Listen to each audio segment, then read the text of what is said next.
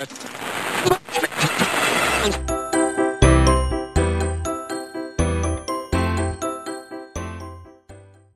یه پول کنار گذاشته داشته باشین وارد صندوق های سرمایه گذاری میشین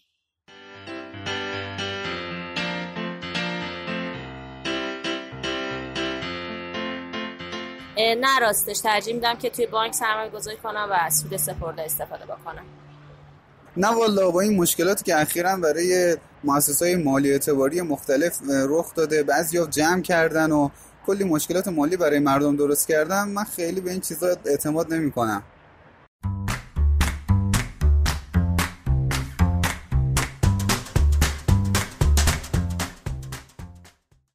بسم الله الرحمن الرحیم. سلام. با قسمت چهارم پادکست سیگنال در خدمتتون هستیم و همونطور که احتمالا تا الان متوجه شدید قرار در مورد یک موضوع مهم صحبت کنیم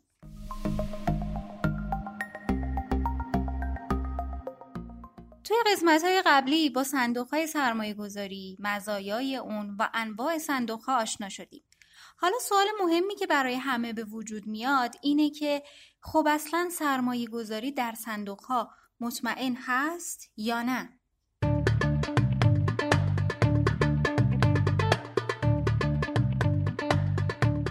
مطمئن بودن فقط برای صندوق ها نیست. ما توی کل زندگیمون روی اطمینان خیلی مسئله داشتیم. اصلا میگن انسانهای اولیه هم برای اینکه مطمئن بشن یک قاری برای سکونت مطمئنه کلی درد سر داشتن. حالا صندوق سرمایه گذاری که قرار پولمون رو بذاریم نباید دقدقه داشته باشیم؟ پول آقا می‌فهمید؟ پول.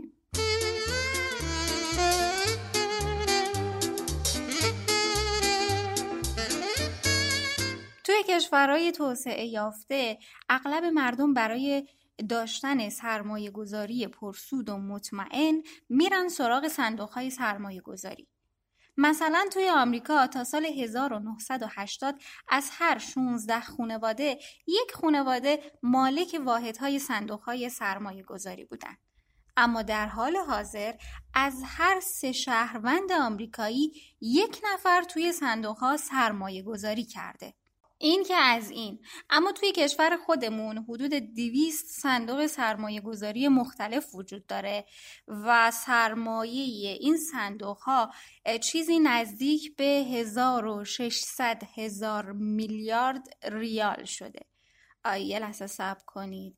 یعنی اجازه بدید یه سفرش رو بردار میشه چیزی حدود 160 هزار میلیارد تومن. عدد کمی نیستا.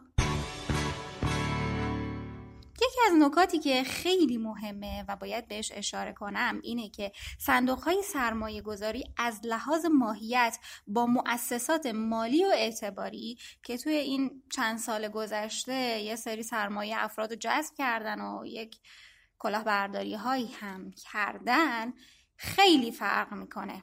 چه فرقی؟ این که همه صندوق های سرمایه گذاری تحت نظارت سازمان بورس و اوراق بهادار فعالیت می کنند و هیچ ربطی به مؤسسات و صندوق های قرض الحسنه که بدون مجوز بانک مرکزی فعالیت می کردن نداره. بذارید به صورت خلاصه ویژگی هایی که باعث شده صندوق های سرمایه گذاری امن باشن رو براتون بگم. اولا اینکه فعالیت این صندوق ها تحت نظارت سازمان بورسه. دوما معمولا نقد شوندگی بالایی دارن. سوما بازدهشون مناسبه و ریسکشون کم. و چهار رومن دارایی ها به صورت حرفه‌ای مدیریت میشن. قانون نظارت بر فعالیت صندوقهای سرمایه گذاری در آذر ماه سال 1384 به تصویب مجلس شورای اسلامی رسیده و بر اساس این مصوبه مجوز تأسیس و فعالیت همه صندوقهای سرمایه گذاری توسط سازمان بورس و اوراق بهادار صادر میشه. چالش اصلی برای هر سرمایه گذاری اینه که سرمایت به موقع نقد بشه شاید برای همینه که فکر می‌کنیم سپردگذاری توی بانک بهتره. اما صندوق های سرمایه گذاری هم امکان نقد شوندگی رو به خوبی برای سرمایه گذارانشون فراهم کردن تا هر زمانی که خواستن سرمایهشون رو نقد کنن. پشتوانه صندوق ها برای نقد شوندگی هم دارایی هایی که توش سرمایه گذاری می‌کنن. دارایی هایی مثل سپرده های بانکی، سهام و اوراق با درآمد ثابت. تازه اکثر صندوق های سرمایه گذاری یک زامن نقد شوندگی دارن که بازگشت و نقد شدن پول رو تضمین می‌کنن. زامن نقد شوندگی یک شرکت حقوقیه که ریسک نقد شوندگی سرمایه رو به عهده می‌گیره. خب حالا می‌رسیم به بازده و ریسک صندوق های سرمایه گذاری. صندوق های سرمایه گذاری اکثرا بازده بالاتری نسبت به بانک ها دارن و از اونجایی که سرمایه افراد توی سبد های متشکل از دارایی های مختلف و تحت نظارت مدیران حرفه‌ای سرمایه گذاری میشه پس ریسک پایینی دارن. حتی در آماری که سال 96 منتشر شده بازده همه صندوق های سرمایه گذاری با درآمد ثابت از سود بانکی بیشتر بوده. که البته می‌تونید بازده این صندوق ها رو در سایت سیگنال با جزئیات کامل رصد کنید.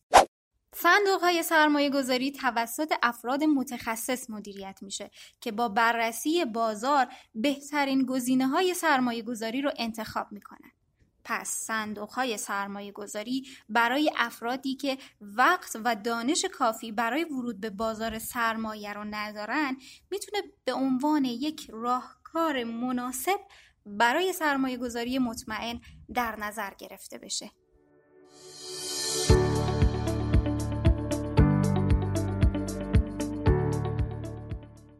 خب بیان یه نتیجه گیری راجع به همه حرفایی که زدیم داشته باشیم. صندوق های سرمایه گذاری در شرایط فعلی اقتصاد ایران که خیلی از بنگاه های بزرگ و کوچیک اقتصادی با چالش نقدینگی روبرو هستند می‌تونه یک روش امن برای سرمایه گذاری باشه. با این توضیحات می‌تونیم بگیم صندوق های سرمایه گذاری یک ابزاریه که هم برای سرمایه گذار و هم برای سرمایه پذیر فواید و مزایای جذابتری نسبت به سپرده گذاری ها داره.